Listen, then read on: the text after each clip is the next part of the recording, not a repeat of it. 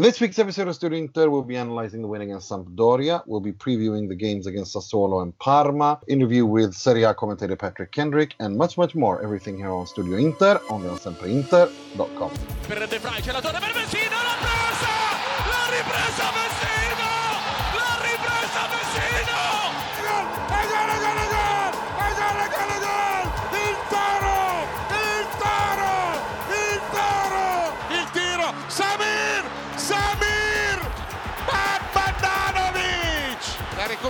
recupera andiamo in contropiede la porta è vuota tira attenzione e gol e gol Benvenuti, bentornati to another edition of Studio Inter. Uh, they're the, they're coming fast and furious in between because uh, the games are basic. We're playing games every three days, so hang on to your hats and let's go. Uh, I'm joined today by the preview writer for Sempreinter.com, Mr. Mohamed Nasser. How are you doing? I'm doing well. Hello, hello, everyone. Hope you're doing as well as well. Sounds good. Um, uh, we'll, we'll, we're, we're going to get into why we're doing well uh, and and why all Interisti should be doing well. Although I'm not. I'm going to be the I'm going to be the crank. I'm going to be the Moji to your Moratti this week. Um, and we're all the way from uh, uh Florida, Mr. Alex Dono. How are you doing, man?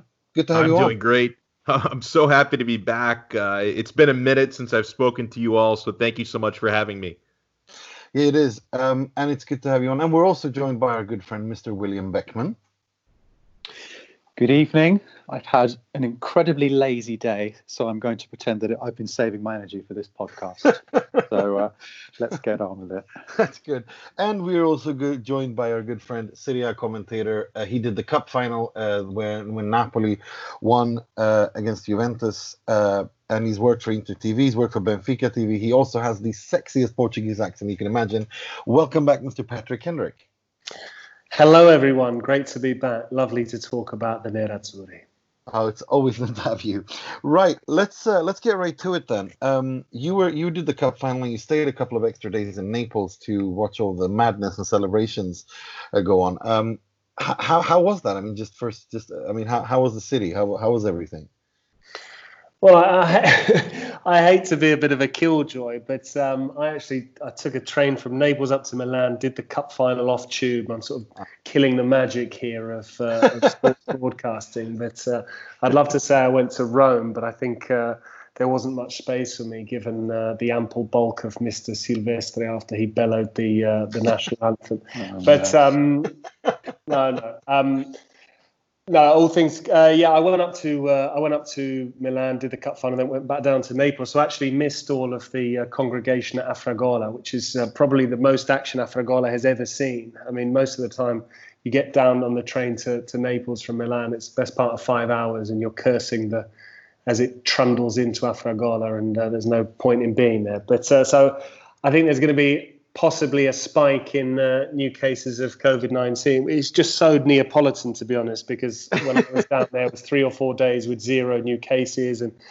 Campania was all very tranquil for once, and people were getting back to normality. And then Napoli go and win the Coppa Italia, and, uh, and things all get a little bit silly. People jumping off and knocking people off their scooters and stealing all sorts and projectiles and rogue missiles and all that sort of things. And it's just a shame because I'm a big fan of that city, and then two or three idiots just go and make all these headlines there. But uh, no, good a good final, all things considered. Uh, I'm just sorry that I managed to uh, to miss the uh, the celebrations. Then again. Um, my girlfriend's family they limited themselves to just sort of banging pots and pans out of the window because they're a little bit worried about COVID 19. So that probably would have been uh, advisable, I think, for everyone that was celebrating that way. But, uh, you know, the Coppa Italia has clearly become big time in the last few years, you know, when, especially when you haven't won a, a league title in over 30 years and, um, and you've only ever won a couple in your history. So, yeah, understandable, to be honest. That's true. I mean, I mean, I was watching at the celebratory photos, and there's not a lot of social distancing going on there. Uh, people in in fountains and stuff. But you know, we'll just have, let's hope it all went well. Um, uh, let's talk about um, let's get let's talk about Inter. I mean, uh, we we all kind of we were kind of divided last week on the show about Inter's performance against Napoli, uh, and then then Inter go against Sampdoria and divide us again because they kind of they, it seems that Inter's Conte has a problem to understand that a game of football is two times 45 minutes and not one times 45 minutes. Uh, we've seen it against Borussia Dortmund. We saw it to some extent against um, against Barcelona. We saw it against Milan. The first half was awful. The second half was good. And now against against Sampdoria. Uh, is this is this a mental thing in your opinion, I mean, first of all, do you think it's a problem or do you think it's just a coincidence? And if you think it's a problem, is it a mental thing or is it really the fact that Antonio Conte has run these players to the ground and they're exhausted and so they can't keep up uh, and finish these games off? What are your thoughts, Patrick? I don't think it's a problem as long as you're getting results. Um, I watched that Coppa Italia semi-final second leg. And I couldn't believe Napoli went through to the final. I, I have to say, you know, Ospina made a string of saves and Inter are a little bit profligate, and our old friend Candreva decides to shoot on sight when he could just square it. You know, all things you could probably legislate for. I mean, when Candreva gets the ball, and then then again he went and surprised me by uh, by squaring it to um, to Lukaku, and then Lautaro scored in the Sampdoria game. But one thing at a time. I thought Inter were unlucky to uh, to go out to Napoli, I have to say. And then I know a lot of people were saying it was sour grapes for Conte, saying that they deserve to go through. It's a difficult one, isn't it? Because people always say, oh, you know, so and so deserved to win the game because they had more chances or they had the better of the play or possession, whatever. Ultimately, the final score, you know, tells tells a story. It's a bit of a cliche, but it's you know, it's like a golf score, isn't it? You know, if you you manage to get up and down for a, for a par uh, I've probably just lost everyone with this analogy. But if you manage to get up and down for a putt, you know, then no one really cares if you if you sort of sliced it 100 yards right and then chopped it to 80 yards. You know, if you're able to get up and down, it doesn't really matter. And I think it's the same with results here. So I thought Inter unlucky, but then, you know, Ospina made the saves he made. You could equally say on another day he would probably catch that corner from Eriksen. Maybe it would have been a different game. But I was impressed with Inter against Napoli. I was very impressed with Inter against Sampdoria. And I think if you've got the game won and you're comfortable, I don't necessarily think you need to play at 100 miles an hour for 90 minutes. Lazio last season in particular were known for just turning it on for 45 minutes, but also they didn't have that consistency over 90 minutes. I remember, you know, they've even done it a bit this season as well. I think there was a, a Lazio Atalanta. I think it, they were they were three 0 up and got pegged back, or, or vice versa. Um, you know, Atalanta is similar like that as well. You know, the ability to just turn on the style, blow teams away, and score a goal in in a sort of glut of goals, um, and then maybe manage the game. Yes, Sampdoria scored, but I don't think they really ever looked like equalising. There was an effort from Murru from outside the box that you'd expect Handanovic to save if are on target. And I think Inter have a bigger squad than they had in previous years. They still don't have the biggest squad. Their squad is not to be reckoned with in terms of size and depth compared with Juventus. So if they're able to get the game won in 45 or 60 minutes and then just ease off, and you know now would be the time to make those five substitutions, actually get the players off the pitch. But if you you know even if you want to make fewer substitutions, you want to make sure you have your best players still on the pitch. Then you you can manage the game, and you do need to be able to manage the heat. And I, I really think this um this tour de force, as they love to call it over here, um, I think it's going to suit Conte down to the ground. It's like tournament football, and um, you know, we all remember what happened in uh, in Euro 2016. Italy, Italy were so close, really. Uh, Will, you have a question for Patrick? I do, yes. Um, thanks for joining us, Patrick. I disappointed to hear that you weren't in Rome for the final because I wanted to know what it was like to be in the, that, that stadium with the baying virtual crowd jumping up and down in the background. That was uh, the, the Coca Cola masses coming in for the uh, oh. for the match. What an experience that was. No, um, my question is very much related to what we were just discussing. Um, I think my, my favourite moment of last night was Christian Eriksen's interview with Inter TV after the match when he made the mistake of slipping that um, his Italian was improving. So inevitably they asked him from the studio to give him a phrase, and he just said, "Inter Scudetto, si."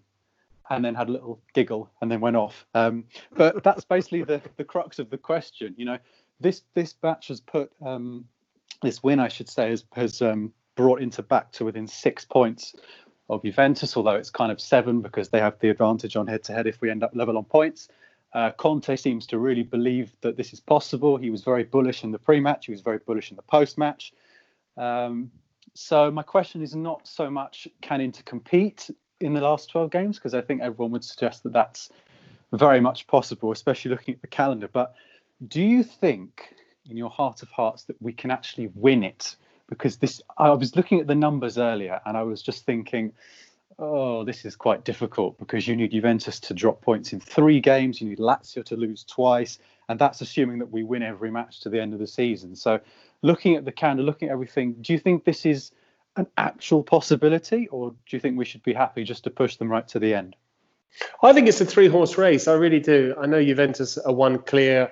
I was looking at it, Inter have a better head to head than Lazio. So then you're assuming that both of those sides would overhaul Juventus. Because I think I'm right in saying if all three teams are level on points, then the whole head to head thing oh God, negates let's itself. Not have, let's not mention that. but, you um, imagine that? You're right. I mean, oh, no. but football's football's not maths, though, is it? Will you know? Otherwise, it's a case of you know Juventus only need to win 10 of their remaining 12 matches, uh, and then Inter can't get back into it. But it doesn't really work like that. And I think the games are going to be coming so thick and fast, and almost none of the teams are ever going to be playing at the same time on the same day. So that brings with it whole different dynamics, and then who plays first and when another side plays and who the opposition are. That's all going to come into play. I just think, you know, Inter have a good side on paper. They don't concede many goals.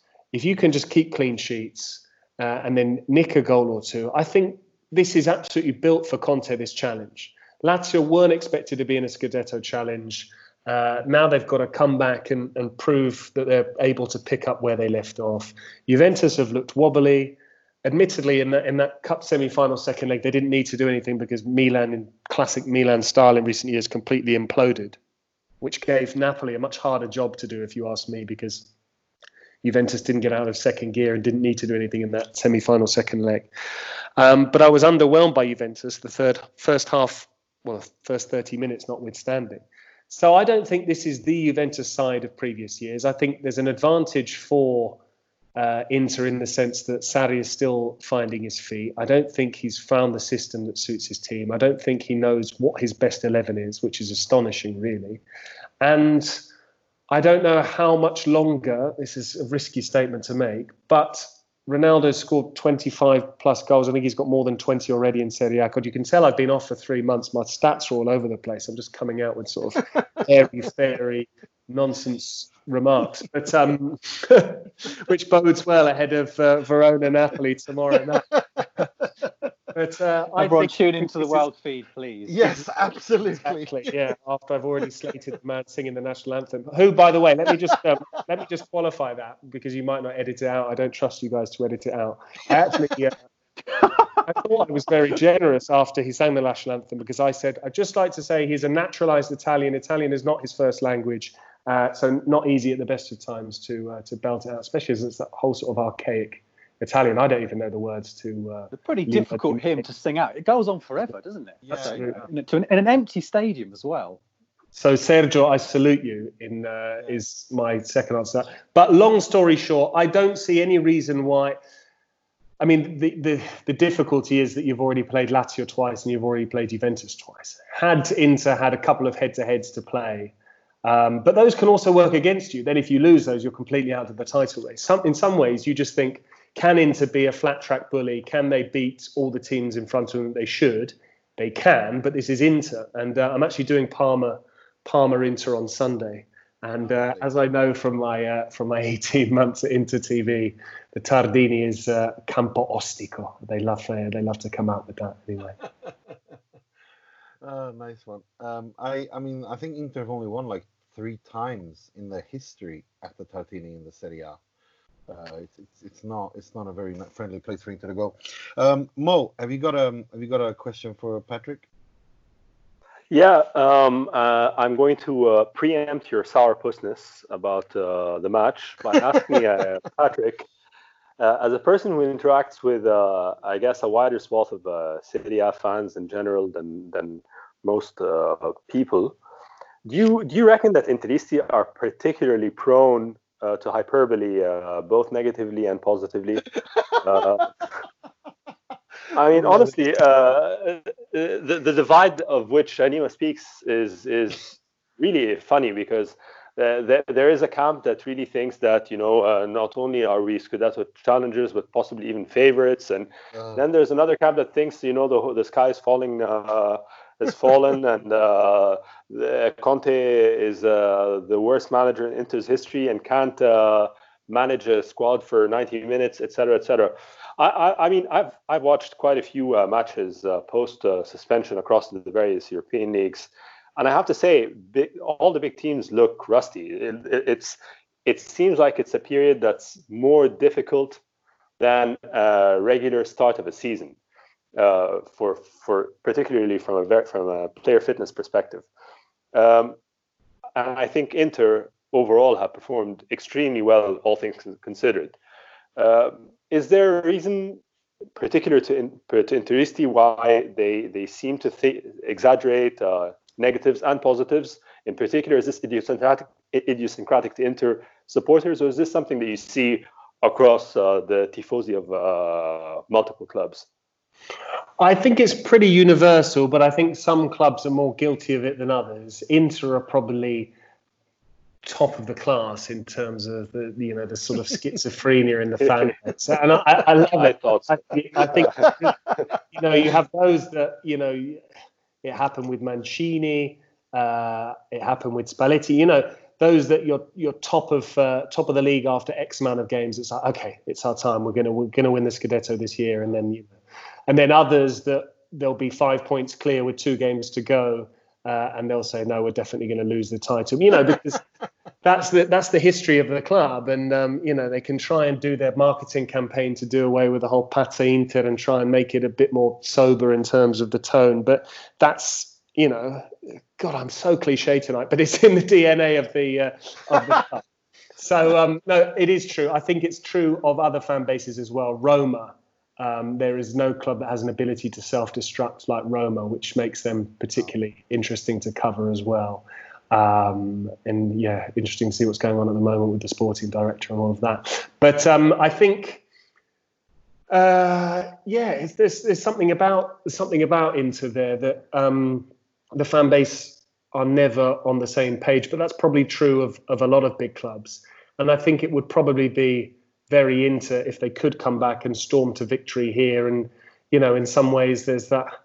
You know, post Calciopoli, you have Juventus fans always questioning how many of those Inter titles were genuine titles because Juventus were weakened by the authorities, you know, leaving aside the fact that they were actually convicted. I know this is very dear to, to Nima's heart, so I won't get him started on Calciopoli. But, but my pro- my feeling is this is this is the uh, the asterisk season par excellence. This is uh, you know this is I'd, I'd love to know how you know if you had to do a, a shot for every time you heard you heard the term campionato fals, falsato how you know how quickly you'd be on the floor drunk but um, I think it would be very Lazio or very Inter to win the league and then have it sort of leveled at them for years to come you know as if to say well that doesn't really count as a title but then again you know Juventus have a false number in their stadium that they're you know proud to parade around so, I'm not sure I've even answered your question, Mo. Um, but I, I do. No, no, you have. You have. I think, I think uh, there is more schizophrenia in, in the Inter fan base than elsewhere, and I think it's because Inter want to win the league title every year. Some of the fans think they should win the title every year. The Coppa Italia, whatever you want to say about it, it's been sort of slightly more it's a slightly more prized competition ever since Juventus decided to win it four years in a row. That's my feeling, certainly in the modern era. But only one team can win the league title. So, in some ways, Inter should have tried to win the domestic cup. Not that they didn't, but they would have been better off winning that. And then it's they're, they're one step closer to winning the league title again. But I think there's that sense of entitlement, and I don't mean that. I know that has a negative connotation, but I think Inter are right to feel that they should be in a challenge for the league title every year, not necessarily always win it. But this eight year domination that we've seen from Juventus is unprecedented. And it's a pretty damning indictment on Inter and Milan in particular. Uh, and I think now the fans have probably just got to the stage where they're just saying enough is enough. Um, and I actually think Conte is the best short to mid-term fit for Inter to get them winning again. I think Spalletti was a good hire. I know a lot of people disagree with me, but I think you know, he got the club back into the Champions League two years in a row. Yes, albeit on the final day of the season. But I think the club are definitely going in the right direction. I think they are pushing towards the league title. It might be out of reach this this year, but I think um, that's part and parcel of being a big club. You're always going to have naysayers that say, "No, the coach is useless. No, this player is overrated. No, we shouldn't have sold so and so. We we need to strengthen here." And and then there are other fans that are going to be, you know, completely over enthusiastic or very excitable at the sign of a first victory and be like, "We're going to go the whole season unbeaten." So you know, that's what's that's what's great about football, I think. Alex, did you have a question for Patrick? Yeah, yeah, on the Lautaro Martinez situation, it's been you know an interesting saga to follow, especially during the hiatus because there were all these Spanish reports and all these Italian reports. Now, uh, Patrick, if Barcelona were to make an actual substantial offer, even if it maybe fell a little bit short of the release clause, but they make a substantial offer, do you think that Inter may be right to take the offer, you know, knowing they would get a lot of money, big plusvalenza to reinvest, or should they hold out for the release clause and, and really hold on to Lautaro at all costs? What do you think would be the better course of action? I think I just had to mic, uh, mute my microphone there because I've got the latest siren going past. Alex, can I first of all compliment you on your voice? It gets me every time. What I, you know, I would be so a lot much, further along in my commentary career if I had those dulcet tones. well, and, and, if I had your knowledge, we could create like a super well, broadcast. I have to I have to rely on my content, which has been found a bit wanting tonight. Anyway, uh, I'm going to try and be a bit more precise, precise and specific on this answer. Uh, Lautaro Martinez, if I'm right in thinking, he's August 97, so he's not even 23 yet. And the way he started the season was brilliant. And I haven't seen a, a player protect the ball that well in I don't know how long. Uh, so the ability to bring other players into the game, the ability to win cheap free kicks, but he's just also very technically good. I think he needs to work on his heading. All that being said, uh, the release clause is remind me 110 million euros. 111. 111. Oh, okay, there you go. So some sort of Nelson or something like that. Um, and sorry, another cricket reference. Dreadful. Um, oh no, the previous one was golf. Sorry. Uh, you can tell I've been on the continent too long. Uh, 111 million euros. A very, a very good, um, good purchase. You know, with with Milito's involvement. Um, I think if you get the release clause, you obviously have to accept the offer, and I think he would go. I think from we never know what's going on in a player's mind, but he does seem to be keen on a move. Um, I think it's too early in his career to do that. I don't see why he couldn't go to Barcelona two or three years from now in his mid twenties um, and still sort of obtain semi-legendary status at Inter. You know, we've seen with another Argentine that you can score um, over 100 goals in, in a pretty short space of time and then you know tarnish your reputation but you know that that depends on on how you go about your departure. Uh, I think it would be a shame. I think, given Marotta's ability to identify a player, uh, 100 million in uh, in in sort of um, transfer receipts, you know, in revenue from uh, from a player sale would be pretty handy for Inter, especially if you could get three 30 million pound players or two and a half 40 million pound or two 50 million pound players. Um, but how much do you weaken the side? I think Lukaku really thrives playing alongside Lautaro. I know Eriksen has certainly brought another dimension to Lukaku's game as well. I would love to see them again for another two seasons before he were to go on. So I think hold out for the release fee is the short answer that I could have probably given there.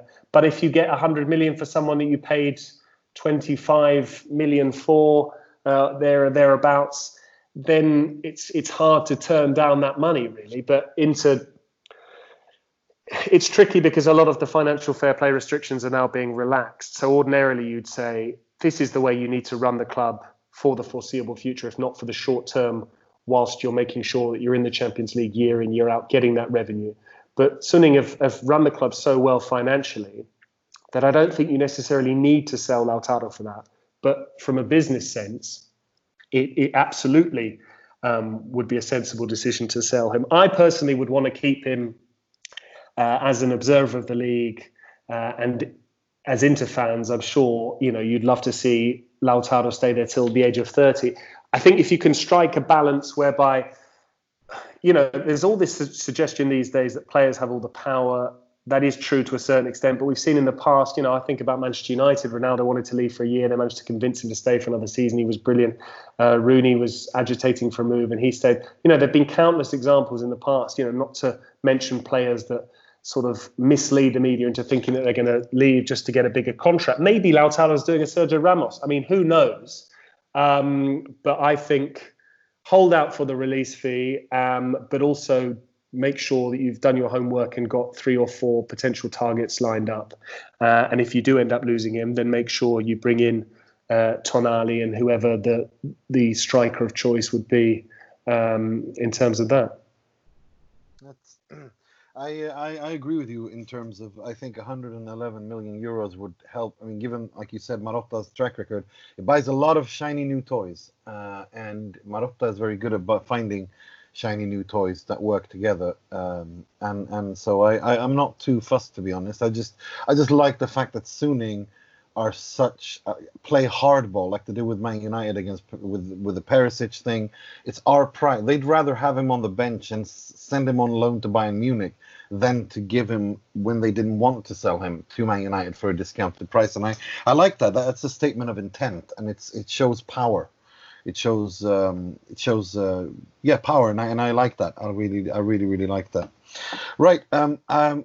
Be, I was I was I wanted to ask you a little bit about uh, what what you th- I mean there's a lot has been made about Christian Eriksen um, since he joined uh, that you know he he's he needs time to to adapt and now he started to adapt um, I mean what, what what what is your thoughts I mean do you do you think that this three four one two is the way to go or do you think that maybe um, you know they Conte can can get Eriksen to play in his three five two uh, as well Wh- wh- what's your thoughts on that I think if you play a 3 5 2, it's going to be quite hard to accommodate Eriksen unless you really make sure that he is uh, tactically and defensively disciplined. There's nothing to suggest that he couldn't be, but you know, you maybe take too much out of his game going the other way. Admittedly, Inter at home. Admittedly, it was against a very poor Sampdoria side. When I saw that Sampdoria starting 11, uh, I, I was worried for the Blucerchiati, I have to say. But um, I thought Eriksen was great in that free role, and I th- I think in some ways, if you're going to spend 20 million uh, on a player that's six months out from the end of contract, then you know you're you're speculating, you're investing a lot of money on that player, and you know I don't ever believe in this phrase about building the team around someone, but I think if you've got good players, put them in their best position. And and allow them to to thrive and operate, you know, where they can do the most damage. Um, it just happens that Candreva is playing well, and I do think he is playing well. You know, you can question some of his occasional decision making in the final third because he is perfect for a wide role. Um, you know, sort of up and down, up and down the flank in terms of his um, his stamina. So I think Eriksen, between the lines, in a free role, able to drift and come short and get the ball off Barella, or you know, pick up a little pocket of space but just such an intelligent play. I mean, how many players would play that ball back to Lukaku for the for the one-two on that opening goal against Sampdoria? You know, it reminds me of the sort of ability that Guti had at Real Madrid. You know, where it seems like he's about to shoot, and then there's always just think, yeah, maybe a nine nine times out of ten I'll score here, but I know by passing the ball that we're definitely going to score here, and I just like that unselfish approach, and I think Eriksen has just looked very good in those two games that Inter have played since the resumption. I thought he was good in Naples. I thought he was very good against Sampdoria. Uh, and I think if he's in the side, play the 3 4 1 2. If you're going to rest him, then by all means revert to the 3 5 2. But systems, a lot of the time, it just, you know, you see the shape and the formation of a team when they're out of possession.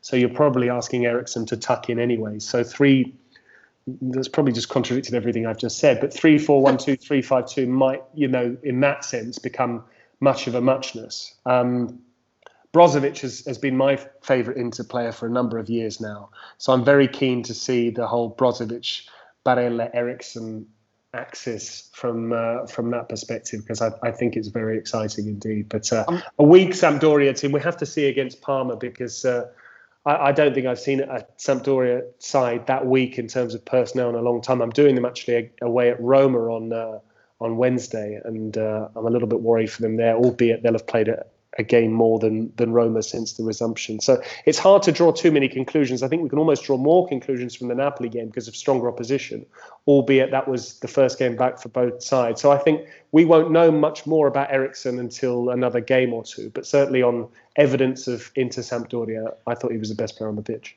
I'm really glad you brought the Brozovic thing up because I, I, I yeah, saw some... can I? Yeah, go for it. Go for it.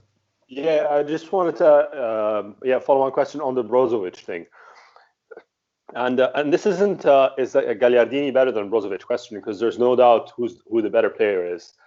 But in terms of roles, do you reckon that the midfield module in the middle, with Eriksen playing in the advanced role and Barella doing his Barella work, is it a better functioning midfield when you have um, like a head down uh, workhorse kind of player like Gagliardini, or is Brozovic's overall quality a better a better improvement on the module anyway. What do you reckon is a better is a better trio, central trio for the midfield for Inter? Because I, I, I, honestly I don't know. Like you say, it's difficult to judge with, with the Sampdoria game because they're so much weaker than Napoli. But part of me also thinks that maybe we don't need so much creativity in the midfield, and we need someone who's a degree or two more physical and you know workhorse like than Brozovic in Gagliardini or God forbid Vecino or whoever you know in that midfield module? I would always go with Brozovic um, in that he covers more ground than anyone else. His tactical awareness is outstanding. He always seems to know where the ball's going to drop. Uh, I've seen countless examples where Inter are out of shape going forward. The opposition are about to, to break forward, and he either hooks back with a slide challenge or he's able to sniff out where the ball's going to go to and he gets there. I think he's a wonderfully intelligent player. And, you know, that's probably Spalletti's biggest contribution as Inter coach was putting him in that deeper role because he was frustrating for years and no one really knew where his best position was. So I would think you would always play Brozovic, and I'm not worried about Brozovic in that deep lying playmaker role. I think Barella has enough about him in terms of his busyness and his energy. Yes, he he'll, he'll get booked every other game because he still hasn't sort of learnt to tackle. He's a bit sort of Paul Scholes. A lot of Manchester United references tonight. We can get away with that with Alexis Sanchez and uh, and Lukaku. I'm coming across as a as a United fan. I'm a Saints fan. That's dreadful. Anyway, um, but uh, I think Brozovic has to play in your strongest team, and I think the other two are also pick themselves, and I think that's good for Inter now. It's it's great when you know that those those 11 players are comfortably your best team. I think Bastoni, um, you know, apart from the odd leggerezza when he takes his eye off the ball, um, I think he's definitely first choice along with De Vrij. Skriniar would be the one I would occasionally ask questions about, but I thought he played well against Samp. Um, but coming back to it, I think Gagliardini, you know, workhorse, as you said, water carrier, is probably how I would have um, referred to him. You know, no shame in that. Didier Deschamps was a famous uh, water carrier. Sorry, I've just I've just named a Juventus former Juventus player. uh, anyway, uh, I think Gagliardini is exactly the sort of player that you can play against Sampdoria, that you can play against Spal. Um, he's just the sort of player that you want to pick against a lesser side. You know he'll come in and he'll do a job. Do you want him playing in the Derby d'Italia? I don't think you do, to be honest. Um, and it brings me back to when I was preparing for the Coppa Italia final. I was looking at the games that Buffon had played in the league, and I think only one of them, only one of them was in against the top ten side. You know, so Buffon might have had four or five clean sheets in the league, but it's because Juventus are playing Spal again. I'll come back to them at home or, or whoever it may be. Uh, and I think Gagliardini is, is exactly that sort of player. You keep him in the squad. You know he's going to do a good job as and when he comes in. He's he's always going to play 10 to 15 league games a season because there'll be injuries and suspensions or you want to rest him. Um, but I would never I would never pick him above Brozovic, even at the risk of being slightly more attacking than defensive, because I think Brozovic just offers so much when in possession. But that's um, um, what I wanted to say was I mean I read what I think it was Marco Barzagli or was it Matteo Barzagli I think it was Marco Barzagli who said something about maybe Inter is better without Brozovic uh, when they have Eriksen because Eriksen offers so much more. And when you have Barella uh, or Gagliardini, you have Barella or Sensi, or you have Barella or maybe Tonali, maybe someone like a, a, a traditional uh, regista is not needed the same way that Brozovic is. Um, what, what are your thoughts on that? I mean, that's certainly one way of looking at it. I think you'd need a bit more You'd need a, a, a larger sample size to really uh, to really be able to ascertain whether or not there's there's any truth in that. Um, I think it would be very hard on the basis of what we've seen over the last three or four seasons to, uh, well, certainly last two and a half seasons to leave out um, Brozovic. Uh, on the basis that tactically he doesn't he doesn't quite fit. Barella's been very good and proven a really astute signing, and I was I wasn't 100% sold on him. I, I liked him at Cagliari, but I didn't know whether he'd be able to make the step up. And, you know, he got a lot of yellow cards, and I think he only scored one goal last season, whereas he's, he's added that goal threat to his game as well. I think if you do want to have a pure defensive midfielder, if you're a size the club, if you're a club the size of Inter's, then it can't be Gagliardini. It has to be someone like N'Golo Kanté or you know whoever it may be. It has to be a player of that type that is just there screening and winning the ball back and then playing it simple. Um, but just offers a bit more than Gagliardini because you know he's constantly trying to hit that 50 yard Hollywood ball and he overhits it by 10 every time straight into the stands. And I can't imagine can imagine Conte giving him quite short shrift with that. But Gagliardini is exactly the sort of player that Conte can get the best out of.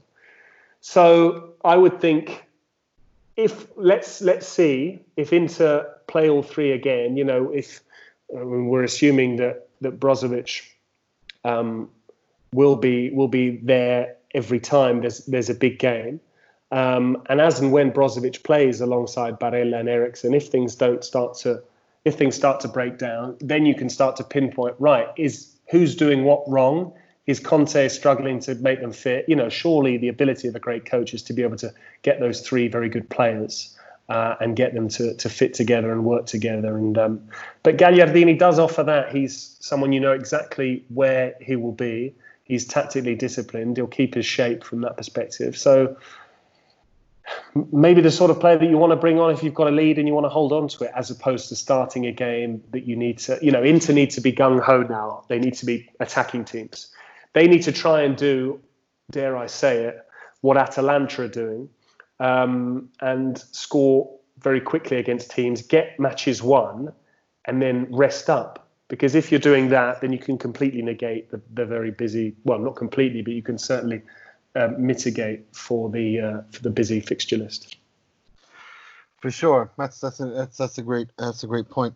Um, so I wanted to uh, before we let you go, I'd like to if you if, uh, are you still doing your YouTube channel? I thought I'd give you some space to plug your stuff coming up because I really I like. Am. I am, yeah. Thank you for mentioning it. Yeah, it started as a sort of um, lockdown endeavor to keep me sane um, because my work sort of dried up from uh, from one day to the next. Oh, woe is me! I'm a freelancer. So I've, I've been reading a lot of that on social media recently. So I won't contribute to that. Thankfully, work has uh, has resumed. But um, yeah, I, I, quite enjoyed it. I love the sound of my own voice, in case you couldn't tell. So uh, it's been quite nice to give myself a forum to uh, to talk about what I want to do. Now it was a way of me staying sharp, having not done some on-camera work for a while. Uh, and it was my birthday last week, and someone bought me a, uh, a, selfie stick which doubles up into a tripod. So I've now got a two-camera setup, which I've been experimenting with all afternoon. The irony is, uh, I spent all afternoon with that, and the editing has become too complex, and so now it's actually ironically hindered my video making as opposed to, to helping it. But uh, yes, yeah, subscribe, Patrick Kendrick on YouTube let's go from 165 subscribers to 167 uh, and it will definitely uh, have been have been worthwhile. But uh, no, it's nice to talk about um, Inter guys. Yeah. I have to say i have to say your your your your test you did about transcribing conte's famous uh, uh, Conte was was it when he was at San C- was it Siena he was when he Siena, lost yes it was yeah. that that really made me laugh. And also I really enjoyed the um, the the top uh, club anthem ones.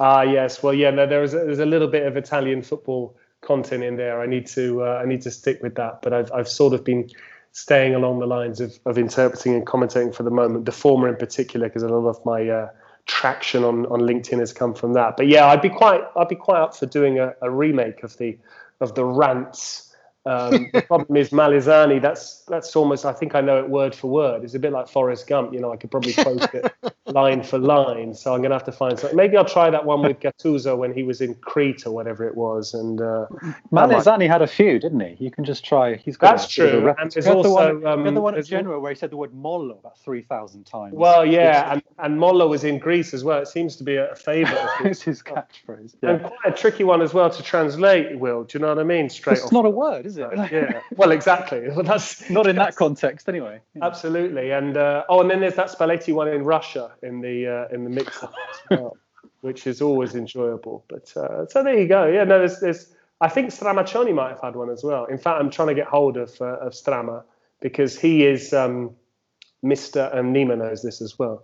He is Mr. Coach I've worked alongside an interpreter par excellence, and he sort of rebranded himself as an English speaking coach that will go to any outpost, Iran notwithstanding, um, and uh, and have an interpreter alongside him. So I'd really like to get his thoughts on what it's like to be a coach and work alongside an interpreter because uh, I uh, I didn't run into Frank de Boer again, even though I went to Atlanta last year, and uh, unfortunately he was away on preseason training. But uh, otherwise, I'd have in, enjoyed a, a reunion with me old mucker. But uh, I'll let you guys uh, crack on there. This has been another fully professional display from me. So thank God this this isn't going out anywhere. Uh, exactly. We, we're just keeping it here. No, but thank you so much for coming on. And if people want to follow you on Twitter, it's at Patrick Kendrick, if I'm not mistaken. With one K in the middle, yeah. I think yes. Patrick Kendrick with two Ks was taken. So it's like Patrick Endrick. Ah, okay. So, yeah. Thanks for coming on, Patrick. It's My always a pleasure. pleasure. Cheers, Jen. Ciao. Thank you. Thanks. Thanks. Right, that was uh, that was the Patrick Kendrick, and he'll be commentating Inter Parma or Parma Inter this weekend, uh, as he, as he said. I'm going to be looking forward to that. Um, I, I honestly think that he his his voice is absolutely not too shabby either. Um, uh, obviously, Alex Alex does put everyone to shame. but um, uh, no, but it was it's always good fun having on. But I want to talk to you guys a little bit about uh, the Sampdoria game because I don't understand how the hell Inter were suffering in the second half after that first half, and this is this is what drives me crazy. And and I still think that this is not one time. This is like this is a repeated problem with Inter that under Conte, notwithstanding, because uh, I thought this was something that Conte was going to stamp out. This isn't something that started with him, but it is definitely something that is is is an issue, and it has been for a better part of a decade. And that is this this this notion that Inter can't finish games off, and it's become like a self-fulfilling prophecy. I don't know how much, how part, you know, where where where the psychological effects of this begin, be you know, begins, and and and or where it ends, and the actual whether it's Conte's training regime that that that causes that their energy levels are exhausted, where that starts. Um, I, I honestly don't know, and I want to and I want to create a little discussion here. I want to hear your thoughts about it. I want to start with you, Alex. Where, where are you on this? And then I'll hand over to Mo and Will. Uh, it's certainly both, but I think it's to me it looks more mental than physical. Uh, I, am sure that the physicality, the training regimen, the way Conte demands his players to go, you know, 100 miles per hour at all times, I'm sure does affect them physically. But the reason why I say it looks more mental to me is that it's not just the Samp match. Uh, we've seen it, I think, a handful of times. I mean, Nima, you mentioned when you were talking with Patrick about uh, you know second halves against uh, against Barca and against Borussia Dortmund you know, we we've seen interchange kind of their their form in enough second halves to notice this. And because to me, uh, they obviously early in the second half they had a great chance to really put the game away, take the three 0 lead. You know, Eriksen dish, just dished a beautiful pass to Lukaku in the box, and you know he didn't really look ready for it. He put it well well wide uh, to the right.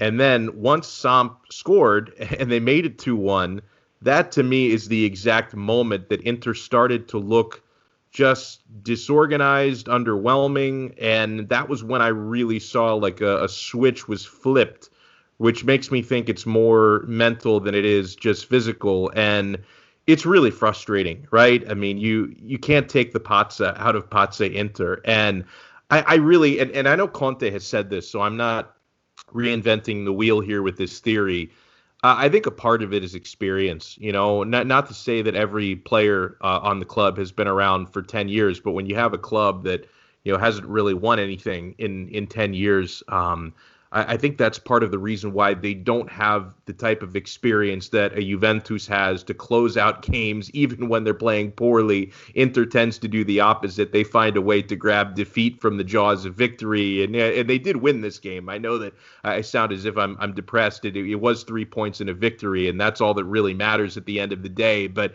we we, we saw how close they came to throwing this game uh, out the window. And I, I, don't know. To me, I, I think that w- once this club shows they can win a trophy and, and can you know get some really important result, I think you might see this mentality get thrown out the window. So I don't really blame it as much on on Conte and his and his physical demands. I probably blame it a little bit more on being the attitude that these players have carried with them even pre Conte.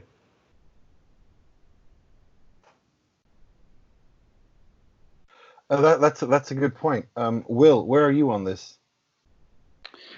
Well, it's clearly both, isn't it? That's the cop out answer, but there are clearly elements of both. Uh, my impression from this season has been that it's been more physical than mental, um, purely because there's it's been there've just been so many first halves that have been followed uh, with second halves, um, which have not been of the same standard, uh, regardless really of the scoreline. You know, I remember uh, the, the, the very last match before this uh, this lockdown began against uh, against Juventus. Inter were very much in the game uh, at half time and, and never really turned up in the second half. And that wasn't a, about a, you know letting a lead slip or having something to hold on to. That was just uh, a, a, an inability to keep their foot on the accelerator. Um, and I so you know it's there's there's no easy answer to it, but um, I think it's probably it's probably both. I hope that uh, I hope it's more physical than mental because if it's still a mental problem after after what is it now 10 years then and if Conte can't resolve it then uh, it's going to be very difficult to solve that going forward. But, but, but this is clearly I mean you asked Patrick earlier whether this is a problem or not. It's definitely a problem. I mean Inter have lost 13 points from winning positions this season which is quite a lot for a team that's trying to win the league.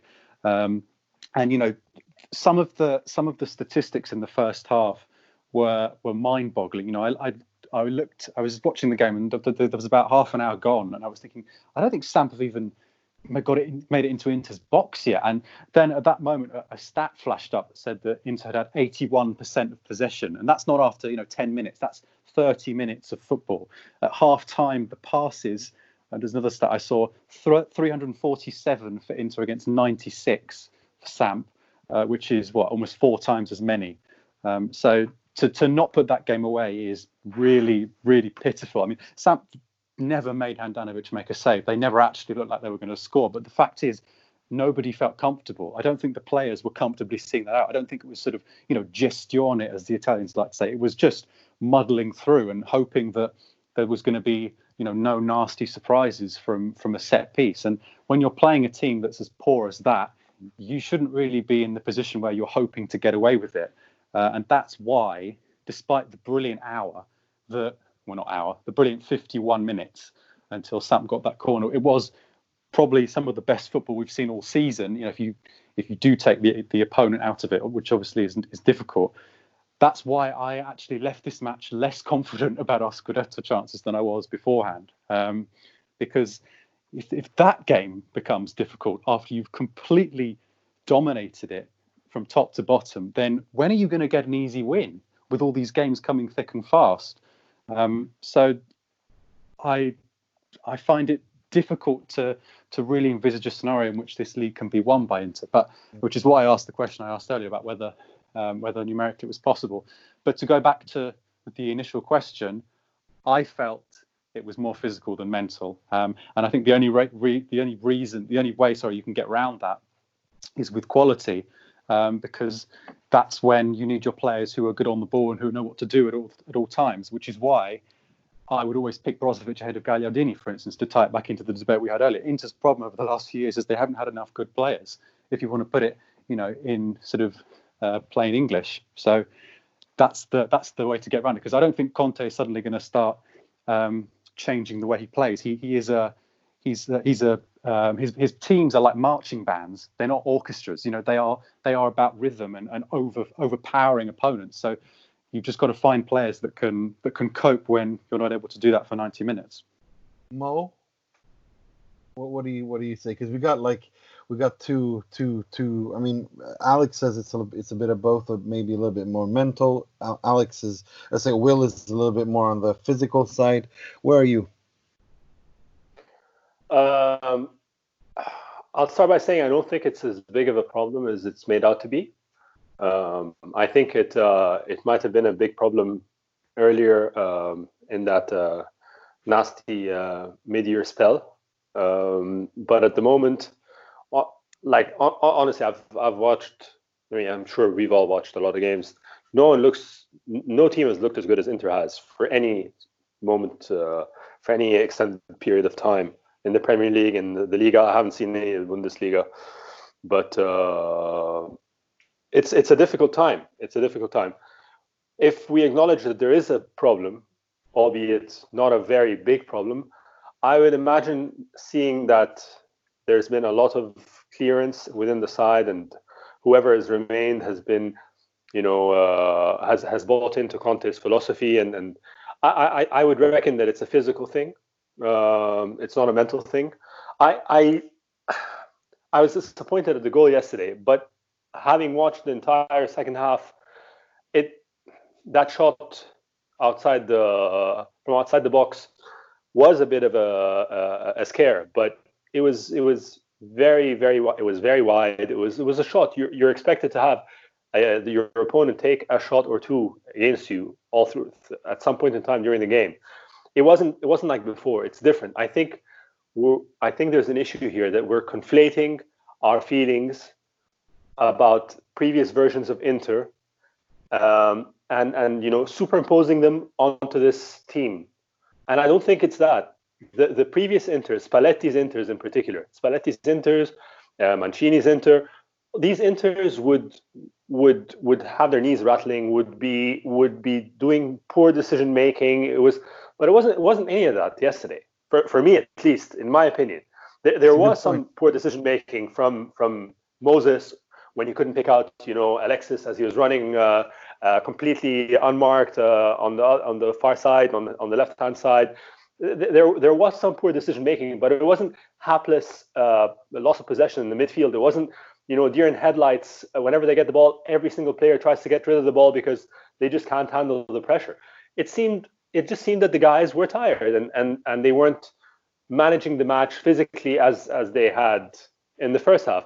And I, I think to Will's point, I think quality is, of course, the, the antidote to that. Quality through the 90 minutes and, and, and quality in output is just as important.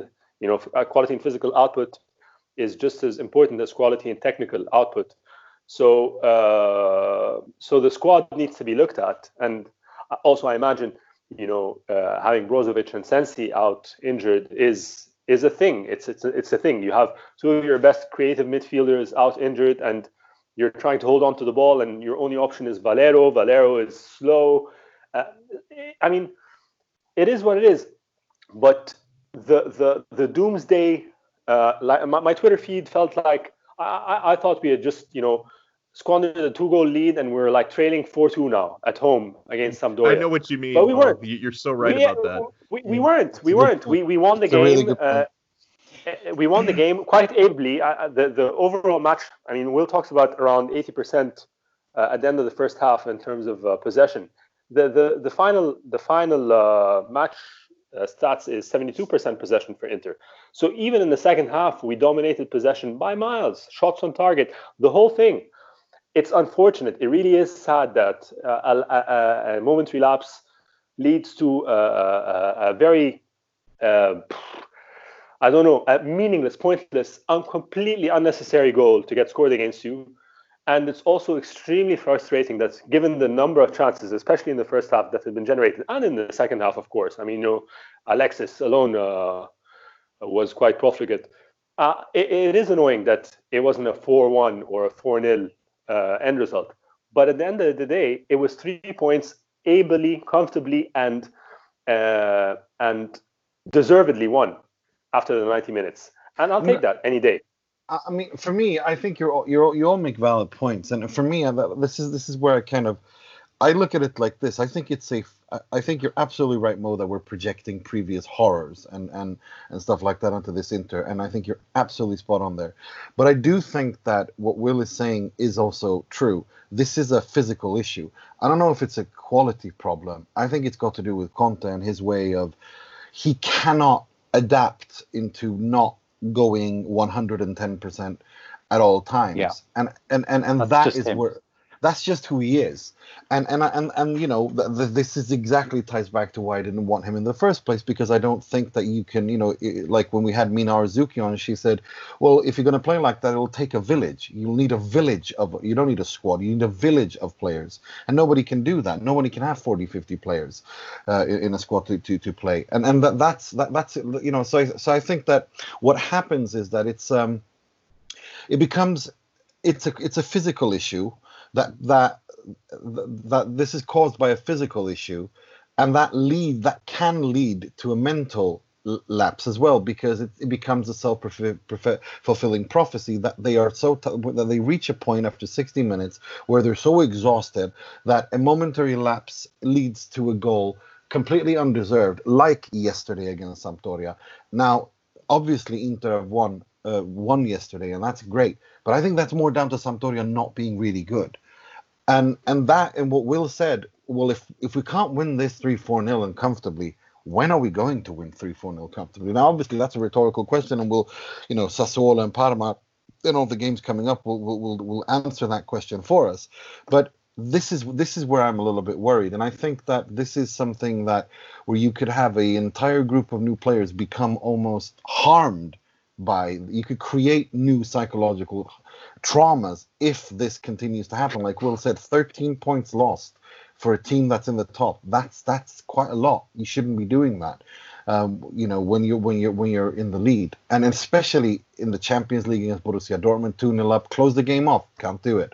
You know it, it, this is this is what i mean. And and i'm i'm just i'm just worried that if this keeps happening this could lead to to to another situation of damaged goods uh, where you have to have someone come in and say you know what? We can't i can't work with them. These guys are damaged. We need to have an overhaul. Pretty much like milan have done seven times in the past three years. You know what i mean? And i don't and, and i'm not saying that that's going to happen but you know what i mean? Like this is the broader point i'm trying to make. So i don't know. I don't know. We'll have to wait and see. But we do play Sassuolo this uh, this Wednesday, and then Parma away on Sunday.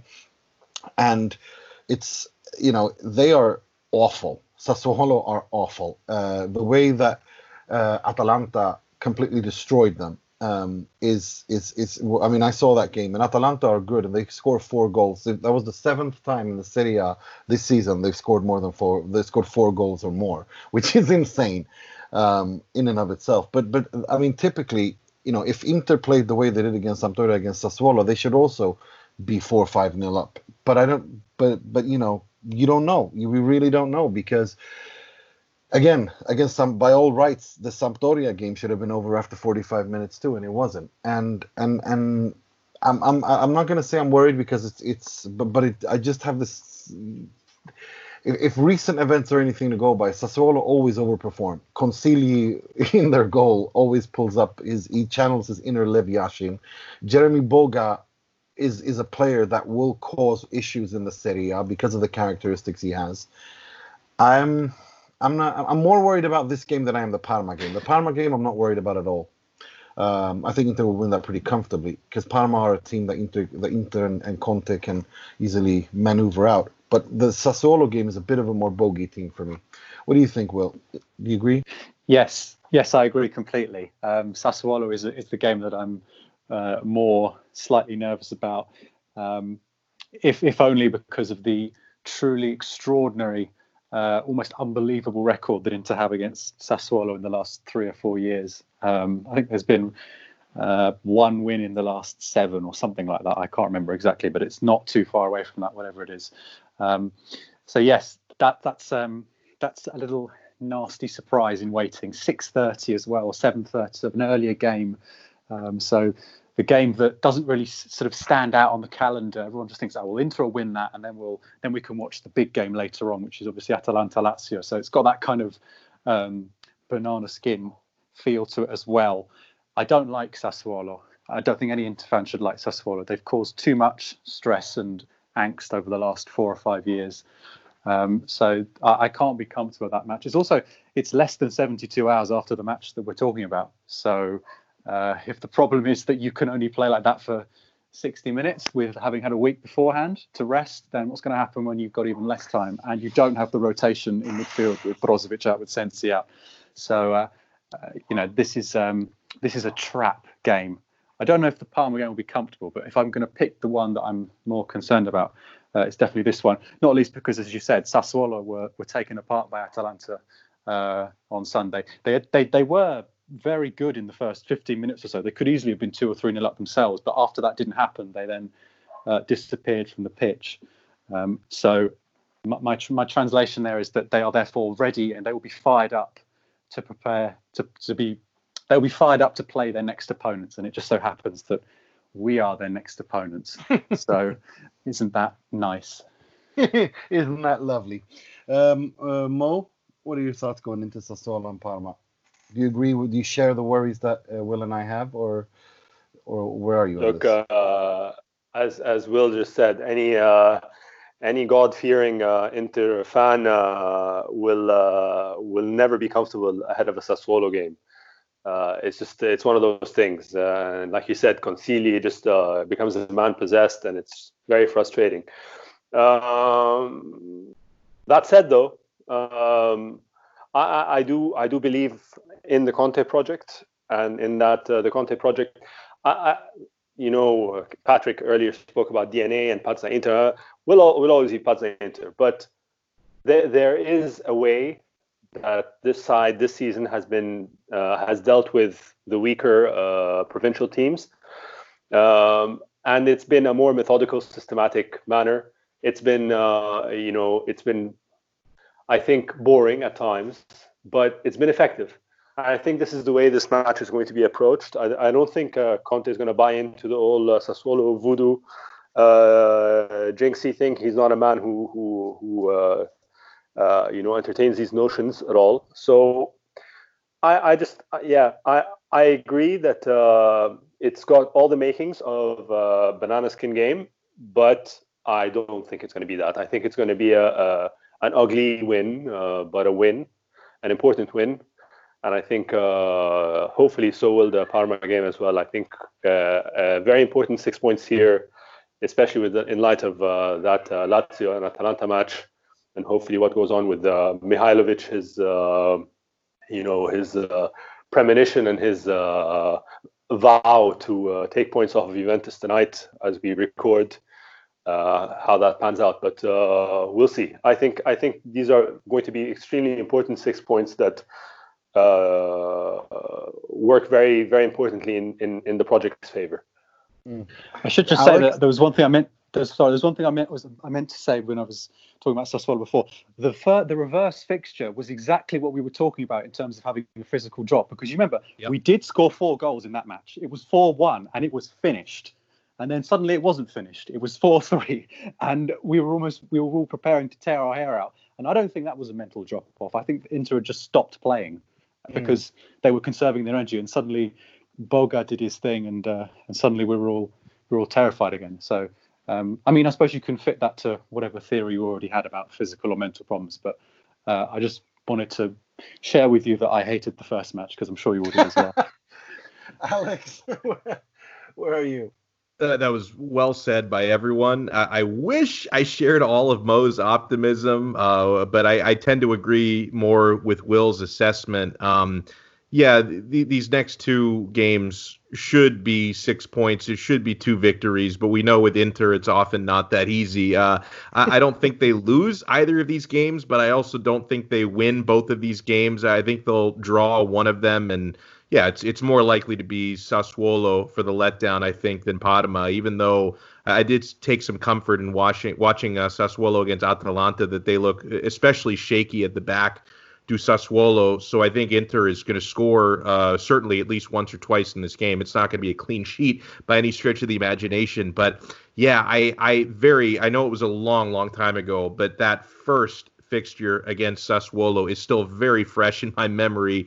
Inter had what should have been a very comfortable four to one lead, but it turned into a, a four to three heart attack uh, type of game down the stretch you know, just uh, with the physical demands that this schedule is creating, I I just think we're we're in store. I think for a, a disappointing result here and there, and we just have to hope that Juventus and Lazio also have uh, a few of those, and they they need to have a couple more of those than Inter do, obviously down the stretch. But um, yeah, I just. Uh, I, I don't know. It wouldn't surprise me if they come away with two victories. It would have to be, I think, two ugly victories because I, I, don't see them, you know, taking comfortable four nils out of either of these. But yeah, I, I, think that Sassuolo, just given the history, and, and I know Nima, it's like you say, uh, and Mo, I shouldn't be living with the past trauma of Inter, but it, it's hard to it's hard to really shake some of that lack of confidence I have. So yeah, if you're going to make my predictions official, I, I think they probably draw with Sassuolo and then beat Parma at the weekend.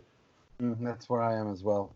Uh, speaking of that, um, speaking of Juve the, and, and, and what they're going to do, uh, guess what? Cristiano Ronaldo scored on a penalty, but it was a, it was actually was a penalty.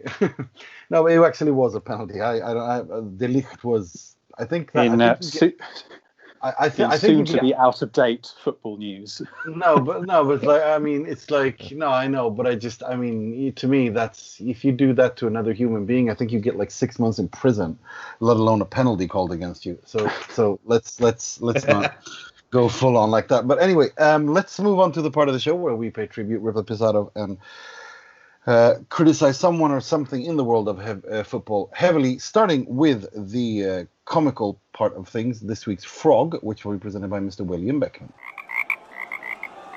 È clamoroso! Autogol di Ranocchia!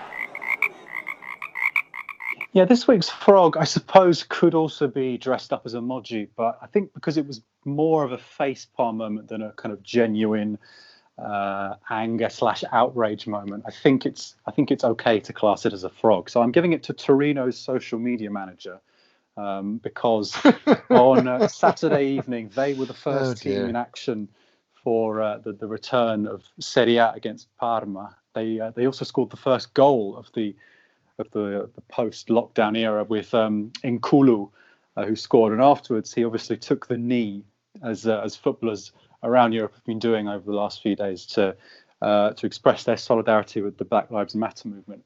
And uh, this was this is obviously a very easy opportunity to tweet a picture and um, and show your solidarity as a club and, and set a good example for all your fans.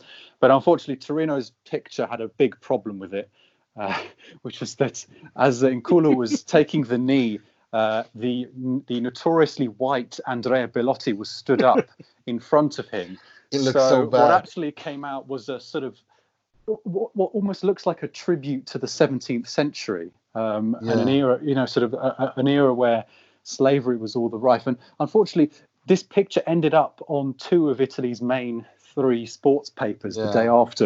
You know, it's not that surely that just just crop Belotti out. It's not. Well, that's that's what I was, that's what I was thinking. He was so far away. It yeah. would have been so. He wasn't blocking him, was he? No, yeah. it was easy to crop out, and it was. It's like I mean, let's be honest. Romelu Lukaku's wording of his tweet was not very intelligent either. Um, we know what he meant, but seriously, did you did you all did you all read it? Did you all see what he said? Uh, I can read. No, I didn't. He uh, he said yeah, he says that this one is for all the people who who are fighting for injustice. I'm oh. with you. Oh. Yeah. I mean, we know what he means, but it's just. But I mean, if, if we're talking frogs yeah. this this week, I, I mean, for me, it's Juan Jesus and Roma. I don't know if you follow this story, but it is hilarious. Basically, Roma have been have been doing this thing where they've counted down by a number representing the, the, the shirt number of a, of a, of a player. Uh, and when it came to number five, instead of putting Juan Jesus, because I mean nine was Jack or whatever, number five was Juan Jesus, and they didn't put a picture of him, they put a picture of the entire team, and he comments on this on Instagram, and says, "Look, they won't even show my picture in, uh, when it's my turn or something like that, something really childish and cringy." um, which which which obviously the Roma fans who are eh, we've had Juan Jesus, so we know we know what it feels like. We know what it feels like to support a team that contains Juan Jesus. Yes, so I mean, so obviously they react the only way they know how and say, you know, please leave. Our club's finances are horrible, and then he replies, and this is a quote: do you think that my a few my three or my five bits of cash my five bits of cash will save the club's economy. Have you not had have you not had a class? Have you not been educated in mathematics? And it just goes on and on and on and on infuriates from there. Oh and he's having he's having these back and forths with fans. Uh, it is it, it's it's you know no wonder that he was Ranocchia's you know the the frogs friend friend in that froggy central defense with Vidic. Um, I mean this was this was such an epic epic failure uh, all of it and now he's been back he's been bur- he's been um, fined and, and all of that Yeah. so yeah yeah Roma it's- have also suspended our favourite sporting director Gianluca Petrachi this week. That was another potential fraud because you may remember that last summer he Oh. was being he was being the hard man in the Dzeko negotiations. He was sitting Ah. in in Roma's media room saying that Inter are silly, you know, they've got to pay up and they've got to start taking our players seriously and oh, I'm going to punch you and etc. and so on. And now he's been suspended. So yeah. his his decline has been very swift and um, um, is all I gotta say about unceremonious. Well, yeah, it's not all his fault, is it? But It's- still. it's. Pallotta is really running that club to the ground. Right, let's uh, let's move on to something uh, much more negative. This week's Moggi, which will be presented by Mr. Alex Donald.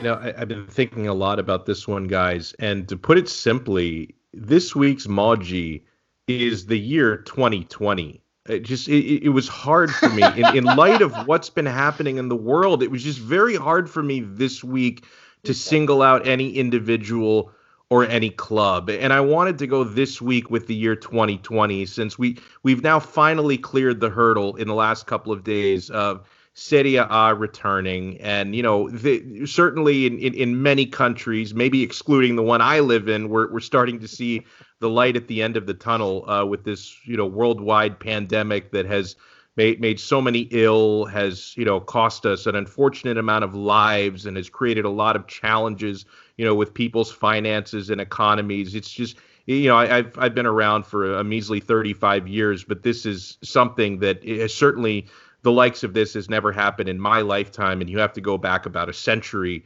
you know, to to find anyone who's been equipped to deal with something like this. So it's just it's really been a tough few months, and it's been a strange start to the year. So I, I'm just hoping, guys, that we can we can get through what's been a Moggi of a year so far in 2020 and and finish it out with a full Serie A campaign. We can see all the fixtures, and of course, in the bigger picture, I know that football really pales in, into comparison in what's been going on. I, I certainly hope that North America and, and South America, which are, are not in the best shape right now, can can get through this. But it's just in thinking about it, I've been thinking about this all day, and it, it was just tough for me to single out any one person as we usually do with a emoji because this has been just such a tough year for so many of us out there, guys.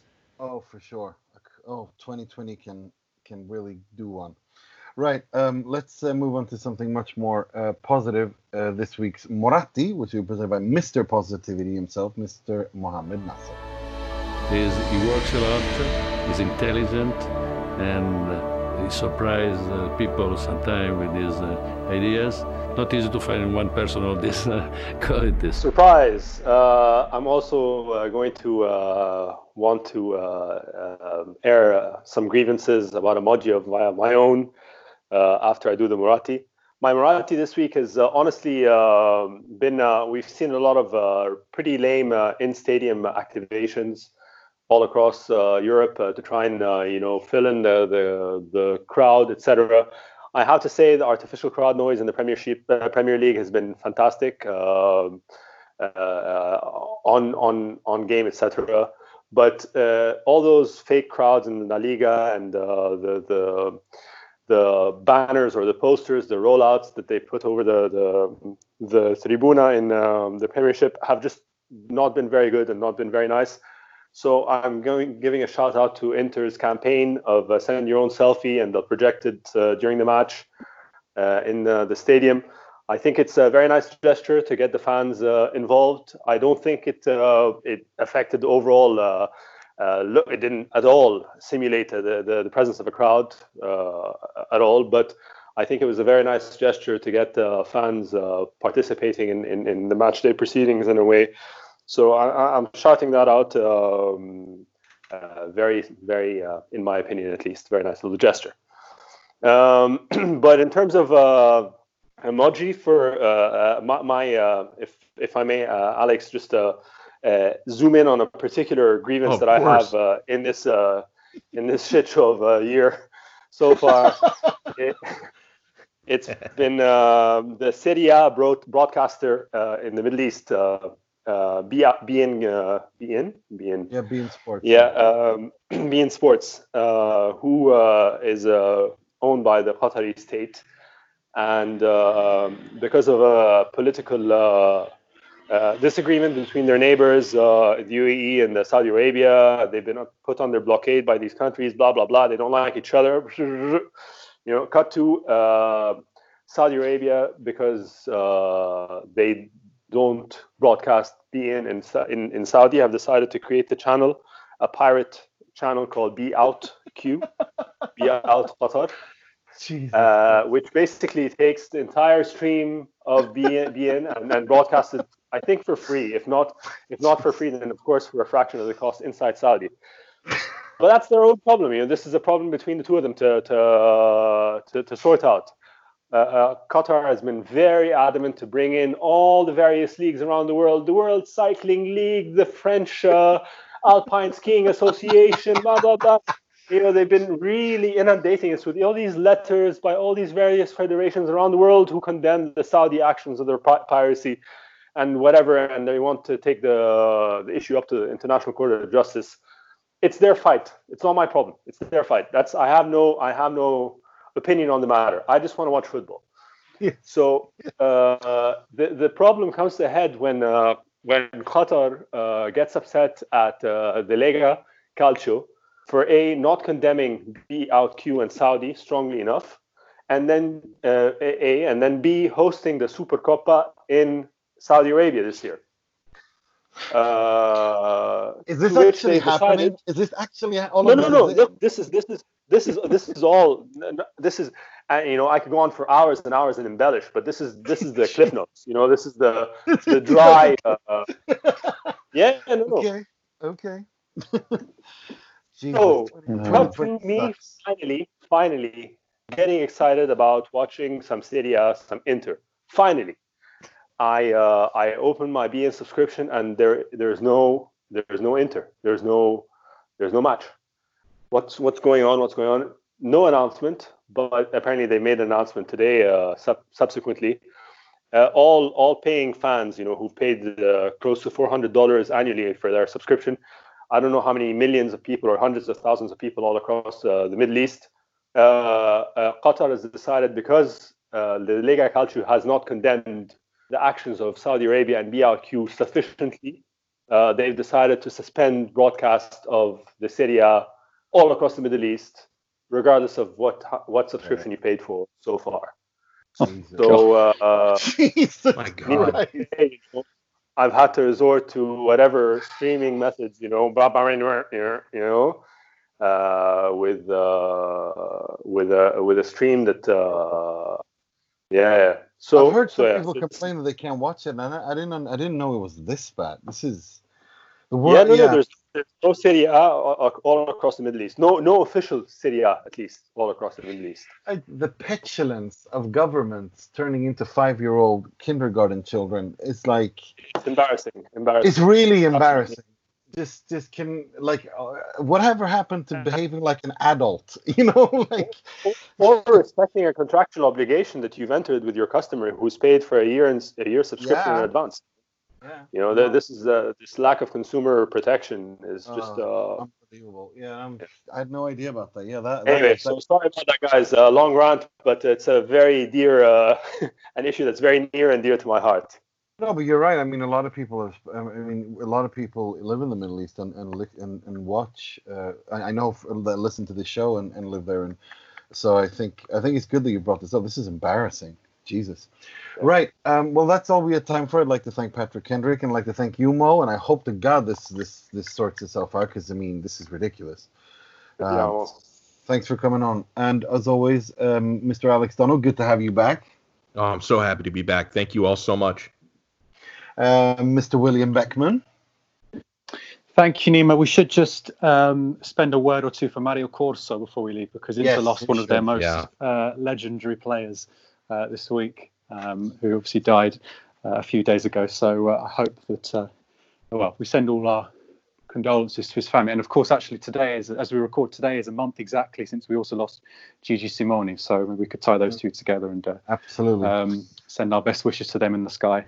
Absolutely, and Mario Corso. I mean, I, I was lucky enough to meet him and interview him, and he's one of the one of the loveliest men, one of the loveliest human beings, one of the loveliest, one of the most honest and brutally honest uh, people I have ever met in my life. Um, very, very funny man, a lovely, lovely man, and um, all uh, you know, my condolences to his to his family and his loved ones, and also, you know, they don't call everybody uh, or anyone God's left foot. He had an absolutely divine left foot. Uh, I think, you know, he, he was a very special character. Sandro Mazzola brilliantly, I think, summed him up by saying that every year Helenio Herrera wanted to sell him, and every year Angelo Moratti convinced Helenio Herrera yeah. to keep him and extended his contract.